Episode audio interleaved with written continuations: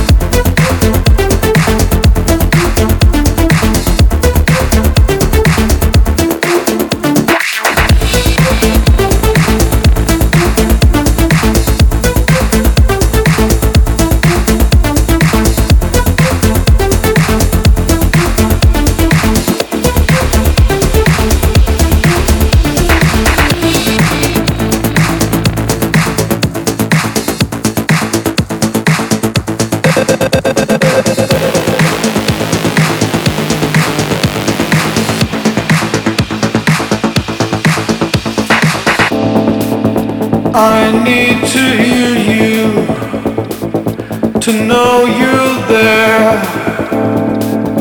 I keep believe that you still care.